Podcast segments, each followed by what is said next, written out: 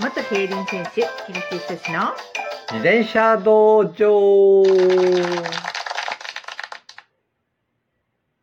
キュウさん。はい。はい。え、なんでよピザ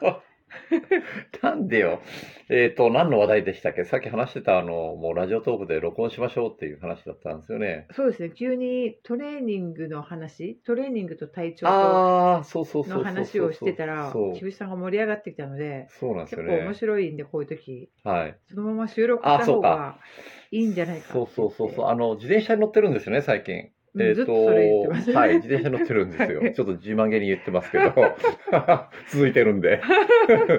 えーまあその乗ってる中で、そんなにあの大したことはやってないんですけど、体調の変化があるわけですよ。はい。あの、例えば他の仕事が入って何日間か乗れずに、乗り始めた時は筋肉がフレッシュな状態で、はい。えー乗った時の感じが非常にいいわけなんですよね。はい軽く自転車進んでいく。はい。で、そこからこう、日を追うごとに、やっぱり疲れも少しこう、うん、なんだろう、溜まっていくような感じが、まあ、あるんですけど、それはい錯覚かもしれないんですけど、はい。出力は上がっていくわけなんですよ。はい。で、その話になったんですよね。そうなんですよ。ちょっと、入りが難しくなったんですけど、はい。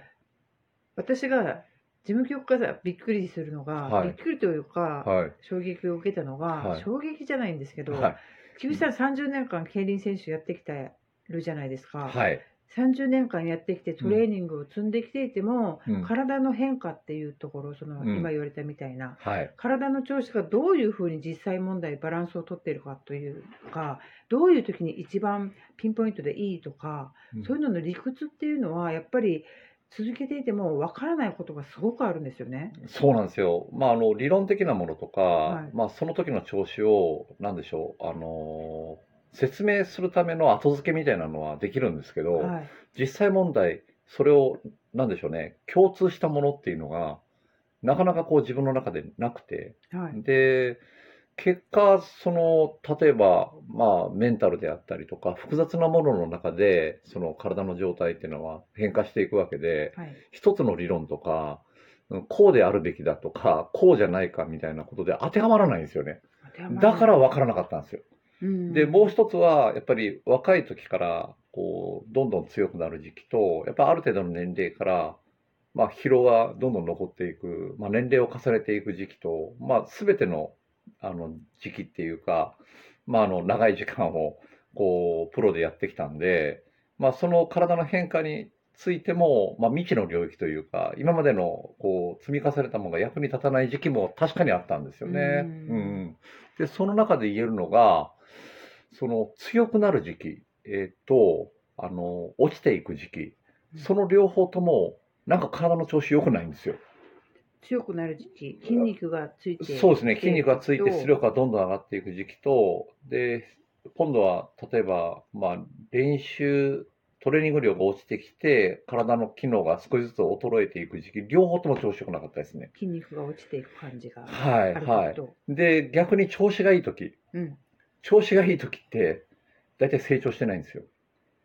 体の筋肉とかそういうもの的にはそうなんですよ、そうなんですよ。で、調子がいい時って、例えば、まあ、あの、インターバルを、まあ、ここでは10本と仮に、あの、するんですけど、10本した時に、やれちゃうんですよ。はい、で、やれちゃうから調子がいいのかっていうと、うん、その限界点まで体が追い込めてないんですよね、そういう時。ああできちゃうからできちゃうっていうか、出力をちょっと下げて10本いってるんですよ。だけど、あーそれは自分の中では、めちゃめちゃやってるんですけど、はい上がらないんですよ、出力は。上がらない、はいけど調子はいい調子は、体の調子はいいです、ずっと。うでん、そんな時って、えっ、と、レースの調子はあんまり良くない、逆に。へえ不思議なんですけど。この上がり上進の時がレースのあ、そうですね、そうですね。出力がどんどん上がっていってる時は、多分その回復も含めてなんですけど、まあ、循環器系と、まあ、あの、肺、肺で呼吸して、血液で酸素取り込んでみたいなのが、能力上げないといけないんで、体は常に負荷がかかってるあー状はい態なんですよね。うんで、そんな時に、例えば、あの、練習をちょっと追い詰めちゃうと、大体故障につながってました。あーい調子がいいと思ってる時に追い込むとあもういやいや違う違う、あのーあ上がっている上上ががっってていいくく時ときにね、うんうん、だから出力とかタイムが上がっていってるから、うんやっぱ嬉しくなっちゃって、ああやりすぎちゃう、うん、そこでやって大体故障につながっていくいってて、うんはいで体の調子がいい時で、うん出力がそんなに上がらないインターバルの本数もいけてる時って、意外と故障しないんですよ、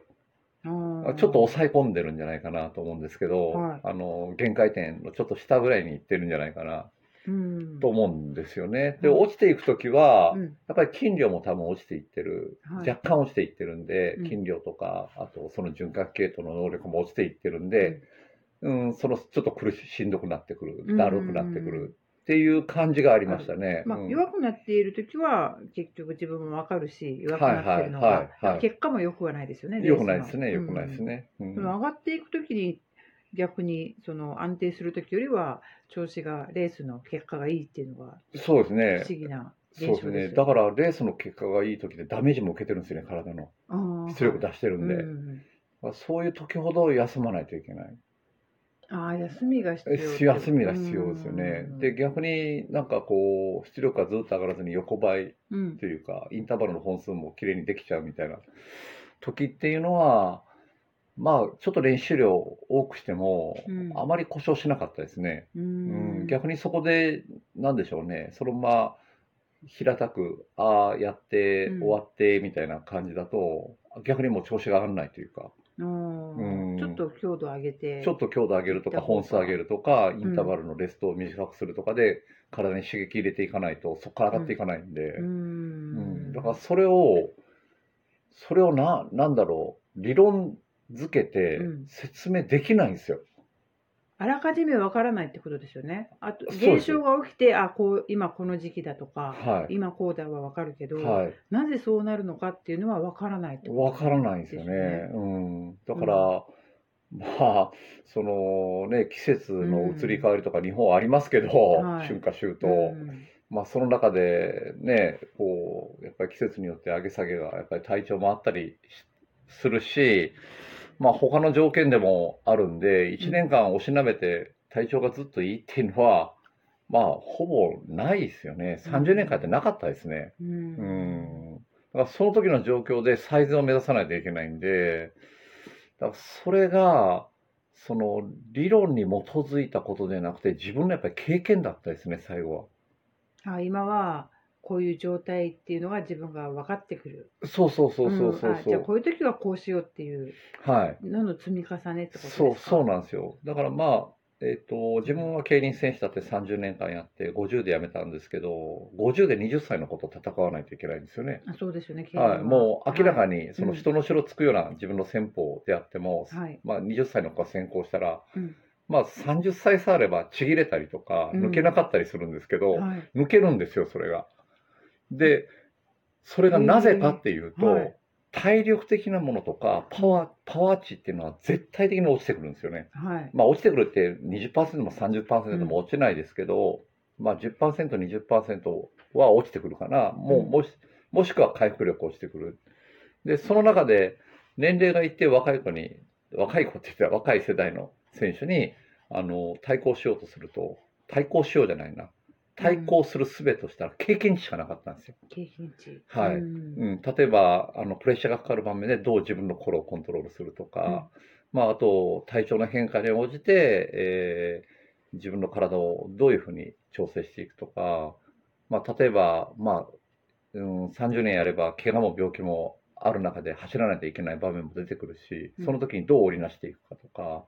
で例えばそうですね風を受ける距離を何メーターぐらい少なくして、えー、と最後まで足を溜めるとか、うんちょっとその時に細かなところを変えてたんですよね。それがあるから抜けるってことですよね。そうですそうですそうですそうでもうあの若い子がすはい疲れてきたってそうですのが見えるからこそうこですだっていうのが分かるってことですよね。そうですねあの菊池さんをずっと見てきていて、はいその曲8年はいやってきて見てきていて自転車に特化した体自転車に特化した生活とか人生では過ごいしてそうきでたじすゃないねですうんか。うん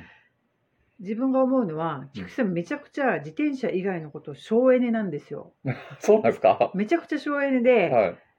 いそんなの重いうんちょっとでも自分に負荷って思ったら絶対持たないとか持っていかないとかあーまあ必要なかったらいいんですけど、はい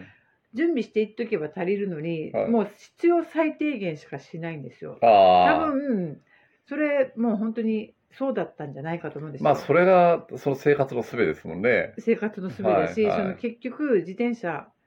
競輪やっている間、うんいかに省エネで最低限の必要なもので動くかっていうのをずっと、うそれをやっぱり年を重ねるごとにはい。身についてるんだろうなっていうのをすごくあこれあのディスってるんじゃないんです よはい。うんそういうとこでも見て取れるんだそうそうですね。と思うんですまやっぱりあ、そうですね。まああのよくあの勝負事は確率論っていうのを自分言いますけど、言いますようん、ここでこのことをやることが将来どうつながるかってすぐ計算しますもんね。うんうんそうなんですよ、そしたら結構その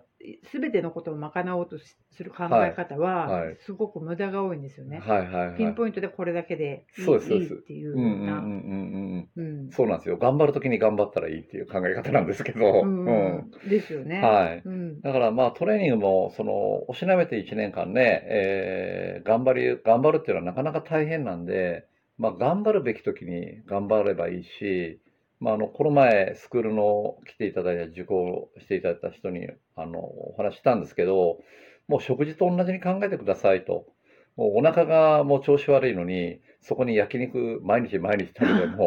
それはあの吸収しないですよと。体が受け付けないうん、とだからそ、その体調に応じて食事の内容も変えるように、うんまあ、トレーニングの基本というものがありますけど、その、うんその時々の、まあ、あの、体の調子で少しずつ変えていく。うんまあ、それは、あの、それぞれの個人の方が、まあ、あの、応用してもいいことだと思うんですよね。はいはい。まあ、それで1年間やっていくことが、まあ、一番こう、積み重なることじゃないかなと自分は思います。はい、ちょうどいいお時間になりました。はい今日この辺ではい、ありがとうございまし